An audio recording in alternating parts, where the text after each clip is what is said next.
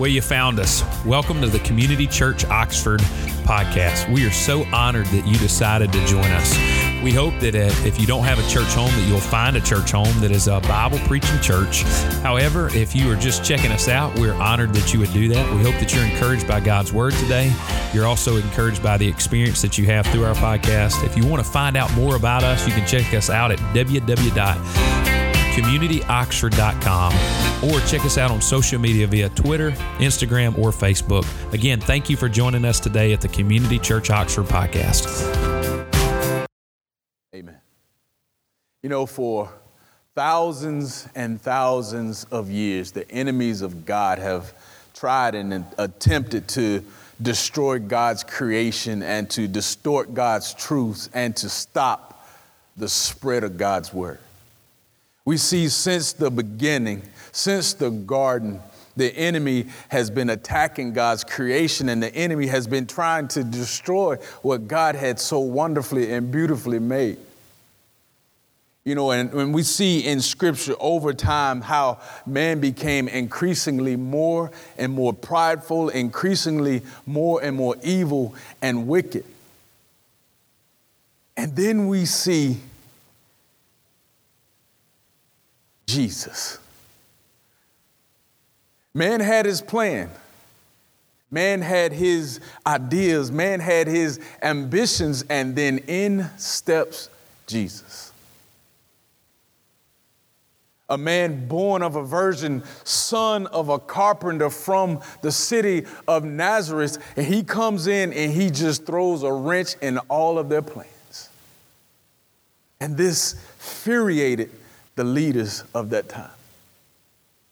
It upset them because they had their ambitions. They had their way of life. And then Jesus comes in and says, no, that is not the way. Jesus said, I am the way, the truth, and the life.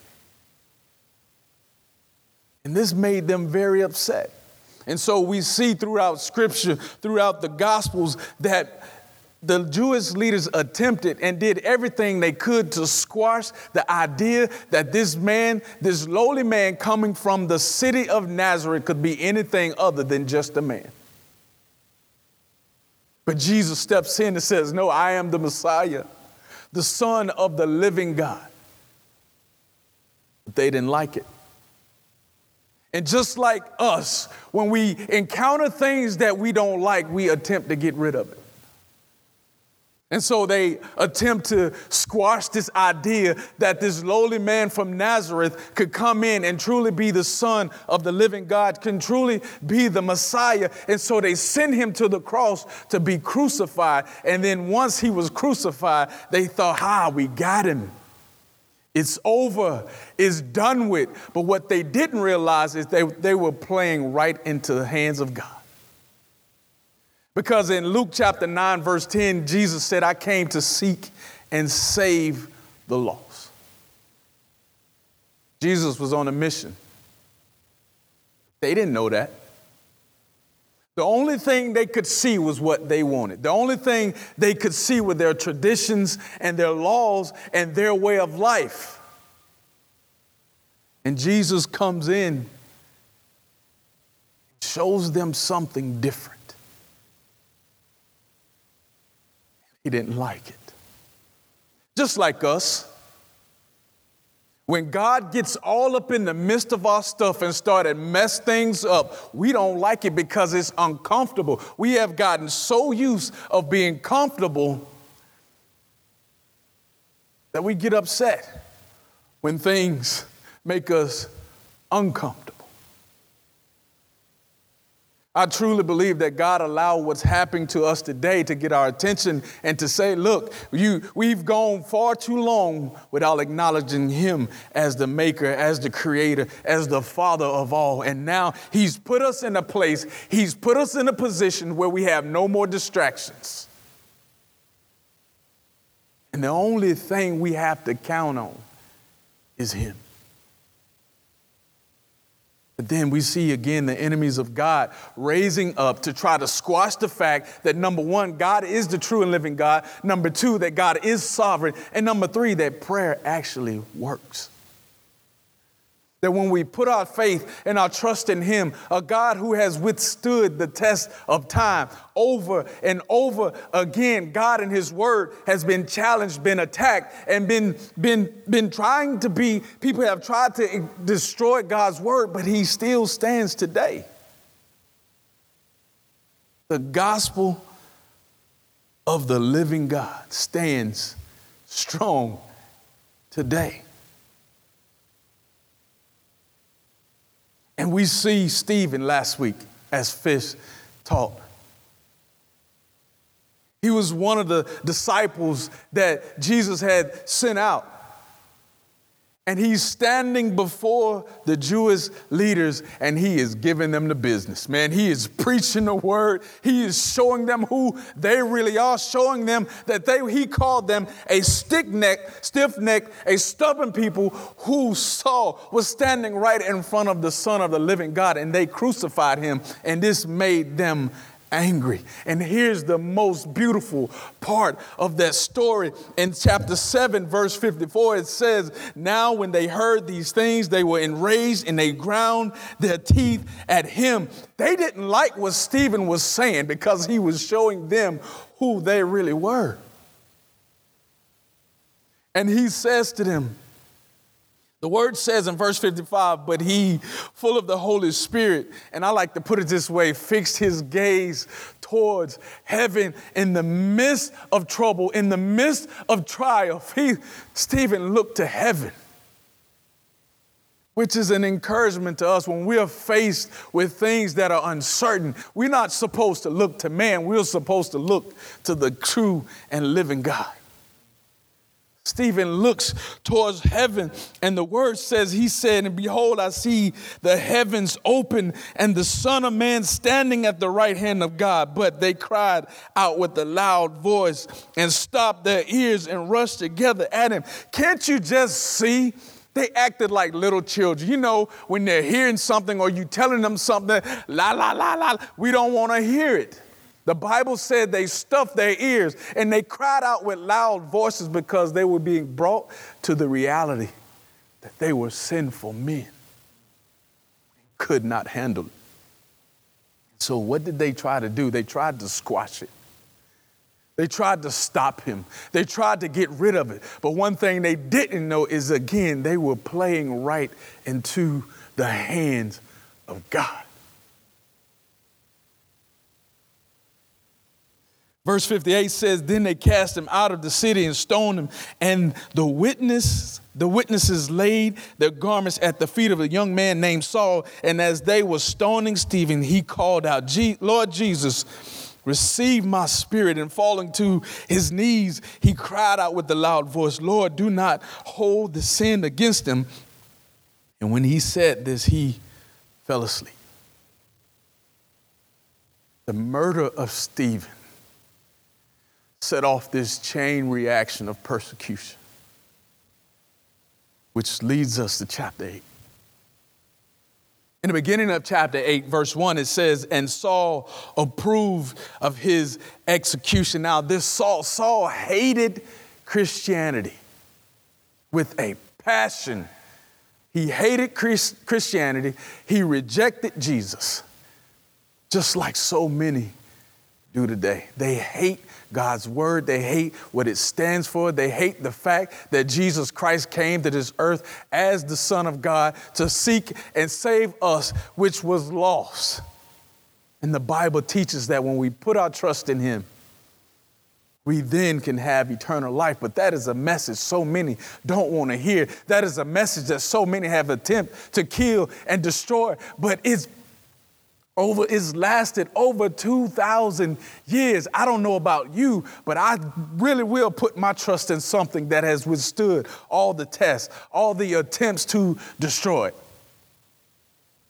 And it says, "And there arose on that day," in verse 2, "a great persecution against the church in Jerusalem. And they were all scattered throughout the regions of Judea and Samaria, except for the apostles." See, again, the Jewish leaders, the persecutors, thought they had done something big when they murdered Stephen. Not only did Stephen's murder set off a chain reaction of persecution, it set in motion the plan of God to spread the gospel and to build his church. See, Jesus told the disciples in chapter 1, verse 8, he says, "You will be my witnesses in all of Jerusalem, Judea, Samaria, and to the end of the earth."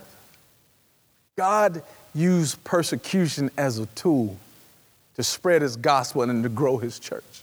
What the enemy meant for evil, God turned that thing around, and he used it for good. They tried to squash the message of the gospel, but little did they know they caused the gospel message to spread.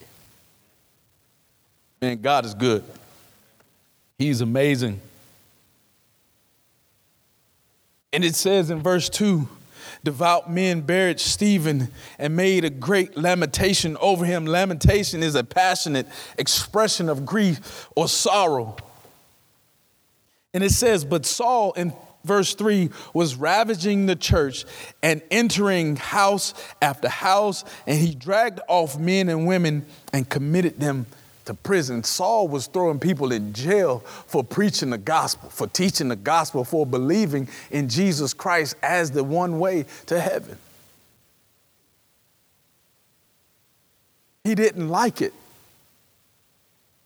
We've seen countless of stories of people being thrown in jail and even murdered because of their faith in Jesus Christ.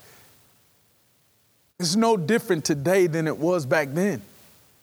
They are trying to destroy the message of the gospel. And so when persecution starts and the people scattered, they didn't run and hide.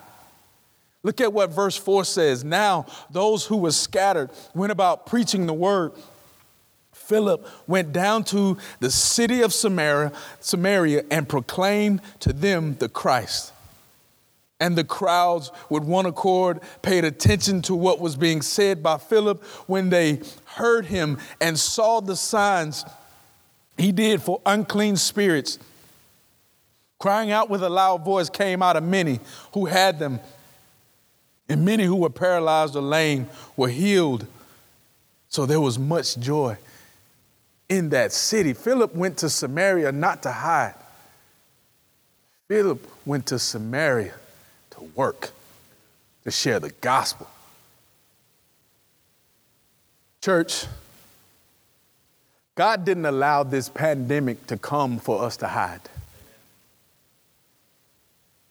He allowed it to come so we can go to work. So for those of us who for years have claimed to be followers of Jesus, have claimed to be Christians, to say that we believe and we have faith, now it's time to put that to the test. Now it's time to put that in action. Now it's time to show your unbelieving neighbors, co-workers, family members that God is a God that doesn't change. God is a God who is the same yesterday, today, and forevermore. That his love abounds. And so Philip is in Samaria. And if you remember, the Jews and the Samaritans did not like each other.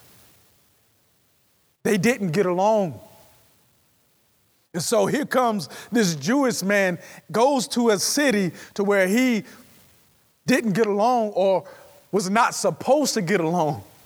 And he is giving them the work. He is preaching the gospel. People are getting saved. People are getting healed.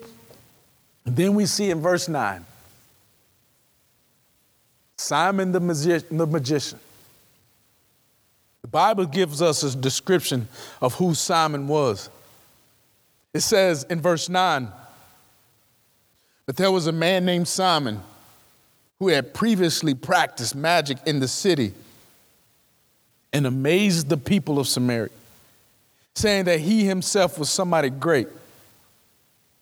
They all paid attention to him from the least to the greatest, saying, "This man is the power of God that is called great." And they paid attention to him because for a long time He had amazed them with his magic. And Simon had these people fooled, doing magic tricks. Had them thinking that he was a great man, that he was a great power, that he was somewhat a divine being. Church, be careful. Be mindful. Just like back then, we have some Simons in our midst today, claiming to be something that they're not, claiming to be this divine being, claiming to have all the answers. But we know the one who has all the answers, and his name is Jesus. Don't be fooled by Simon. And the Bible says in verse 12, see, here's what's so beautiful about God, about Jesus and about God's word is, and the power of the gospel. It says in verse 12, but when they believed Philip as he preached good news about the kingdom of God in the name of Jesus Christ, they were baptized, both men and women. Regardless of how long you've lived in sin, regardless of how long you've believed in a false gospel or a false message, the message of the true and living God, the message of Jesus Christ, can come along and change you in a moment. That is the power of the gospel. That is why in these times we as Christians cannot hide in our homes. We cannot hide. Yes, we have to be respectful of the laws, but we cannot hide behind this pandemic as an excuse for us not to share our faith or as an excuse not to share the gospel. Because the gospel is powerful. It says in verse 13, even Simon himself believed. And after being baptized, he continued with Philip. And seeing signs and great miracles performed, he was amazed. Here we have this man who was a magician, claiming to be something he was not. For years and years, living this lie, at the moment he heard the gospel, he was changed. He was saved, and he was baptized. But it didn't stop there. Philip was doing such a marvelous work in Samaria. People were being healed and unclean spirits were coming out of people. And it's not by the power of Philip, but it was by the power of the gospel. It was by the power of God's word that these people were being healed. And so Simon saw what Philip was doing. He saw the effects of the gospel. And so he clung to Philip's side. And word got back, verse 14 says. Word got back to Jerusalem, got back to the apostles. It says, now when the apostles at Jerusalem heard that Samaria had received the word of God, they sent to them Peter and John, who came down and prayed for them that they might receive the Holy Spirit. Verse 16, for he had not yet fallen on any of them, but they had only been baptized in the name of the Lord Jesus. Now, it's kind of a touchy subject. And so I'm going to give you what Scripture says. Scripture says they didn't receive the Holy Spirit until the apostles came, Peter and John, and laid hands on them and prayed for them, and they received the Spirit. Now, this is not to say that we can't receive the Spirit until somebody laid their hands on us. This was a unique moment in the history of the church. Why? Because, again, the Jews and the Samaritans did not like each other, two races of people that did not like each other. And so God chose to use the Holy Spirit to bring unity in his church, because if the church of Jerusalem rose up and the church of Samaria rose up, you would still have two groups of people not liking each other, which totally goes against God's character and the work and mission of the Holy Spirit. So God used the Holy Spirit. He used Peter and John to lay hands on the Samaritans so they would come together in unity. As Ephesians said, that Holy Spirit is what broke down the walls of hostility between the Jew and the Gentile, brought them together as one body, as one church, in one spirit of unity. And we're going to move on from that. And it says in verse 18, Now when Simon saw that the Spirit was given through the laying on of the apostles, of the apostles' hand, he offered them money. He wanted to buy what they had. He wanted to give them money so he could get it and lay his hands on people and they be filled with the Spirit. And look what Peter does. Peter rebukes him, and Peter was harsh. Peter's like, look, dude, something, you're not right. Your heart is evil. Peter says in verse 20, may your silver perish with you, because you thought you could obtain the gift of God with money? Folks, you cannot buy the Spirit of God. You cannot buy God's gift. The Bible teaches that at the moment we trust, at the moment we believe in Jesus Christ as our Lord and Savior, as the Son of the living God, we are then indwelled with the Holy Spirit. We are sealed and we are his. That's what Scripture teaches. But Simon thought that he could whip out his money and buy what they had. Simon also showed us that just because you've been saved and you've been baptized, that there's still work to be done. Simon showed us his heart. For years and years, Simon's heart, by claiming to be such a divine being with all this power, heart became bitter and wicked, and a lot of prayer and repentance was required for Simon to truly, truly be saved. Look what Peter says to him. He says, may your silver perish with you, because you thought you could obtain the gift of God with money. You have neither part nor lot in this matter. Your heart is not right before God. Repent, therefore, of this wickedness of yours, and pray to the Lord that, if possible, the intent of your heart may be forgiven you. For I see that you are in the gall of bitterness and in the bond of iniquity. And Simon answered, pray for me to the Lord that nothing of what you have said may come upon me. That is the reaction we are supposed to have when we are confronted with our sins, when we are confronted with who we are. Verse 25 says, now they had testified and spoken the word of the Lord. They returned to Jerusalem, preaching the gospel to many villages of the Samaritans. Check this out. The apostles preached the gospel across racial lines. They broke down barriers with the word of God. And I hear so much talk about unity. If we wanted unity, here it is right here. It is the gospel of Jesus Christ. That's where we find unity. We find unity in the fact that when Jesus says it is finished, when Jesus died on the cross, he didn't do it for just one race of people. He did it for all who would believe. And then we see Philip. Man, this is so powerful. We see Philip.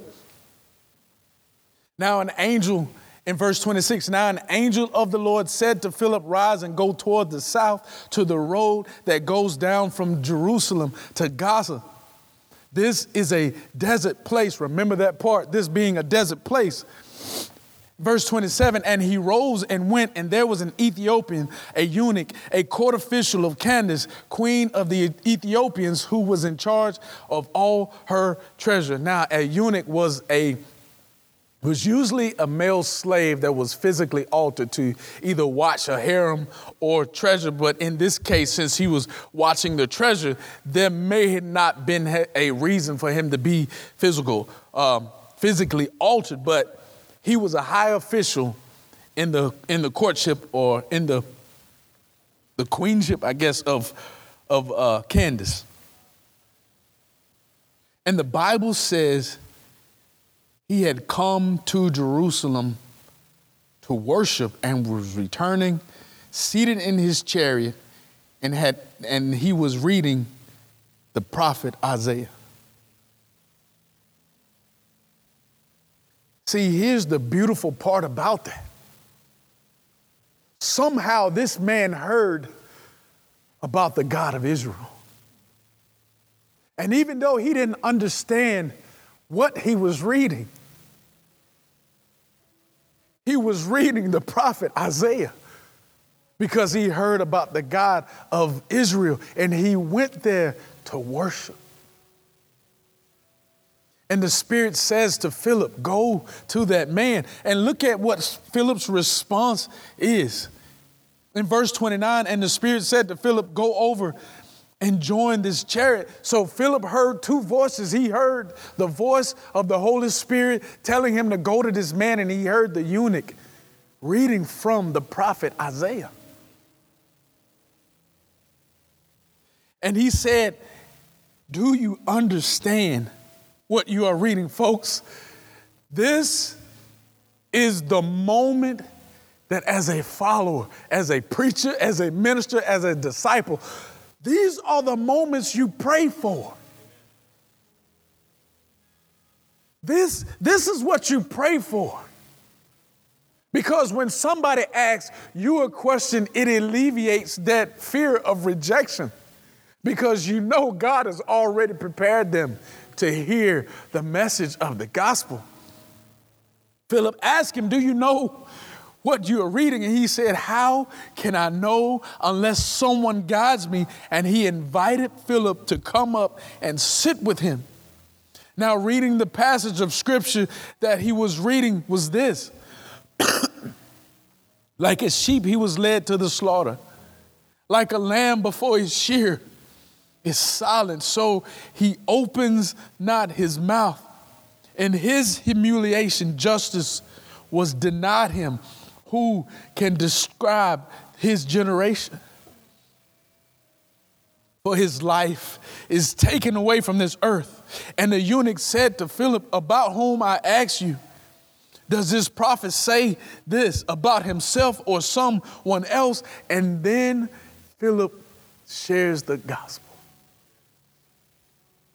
Philip preaches truth to him. Philip gives him the word. And it is so impactful.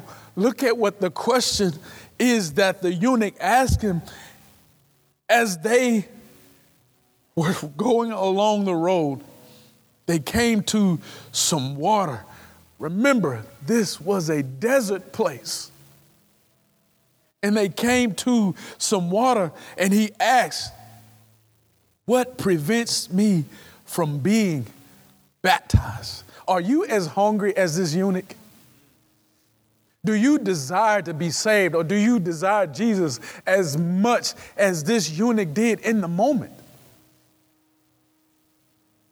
The word says he stands at the door and knocks. Will you let him in? See, persecution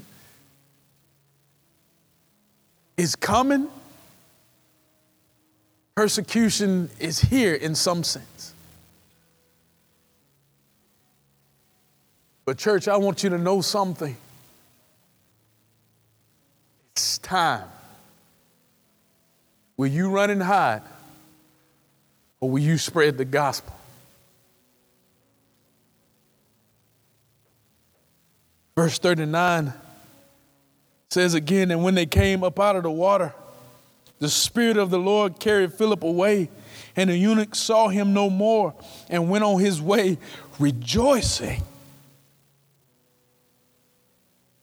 In verse 40, but Philip found himself at Azotus, and as he passed through, he preached the gospel to all the towns until he came to Caesarea. And God was doing some mighty things back then. Church, God is doing some mighty things now. Are we paying attention? God wants to use you in these times. God wants you to stand up and be the church. For far too long, we thought church was a building, a place we come, a place we gather, a place we dress up. God has taken it away from us. Now it's time to truly be the church. Now it's time for us to have church in our homes. If you're still able to go, now it's time to have church on our jobs. Now it is time to let the light of Christ shine ever so bright. And don't be fooled. There will be enemies of God rise up. There will be people trying to come and snuff out the word of God. Just like then, it will happen now. But just like then, God's word stands. They can't kill it. They can't destroy it. Because the more and more you press, the more and more it spreads. God's word is living. It is active. He wants you. He wants your heart. So I want to ask that if you're in your homes, mothers and fathers, join hands with your children this moment right now.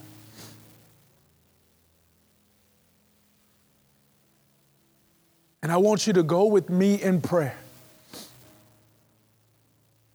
that God's word will continue to grow and to show up and continue to go forward. Father, we come to you now. God has humbled people. God, we have nowhere else to turn. And at that moment when Philip faced death, God, we look towards heaven. We look to you, God. We don't look anywhere else. Father, we love you today. I pray for that husband. I pray for that wife. I pray for those children. I pray for the mothers and fathers, God, that now in these moments, God, we give you everything we have. Our hearts belong to you. Our will is your will for us. God, we love you and we thank you. God, forgive us of those times we've been so selfish, God, that we've ignored the call that you've had on us.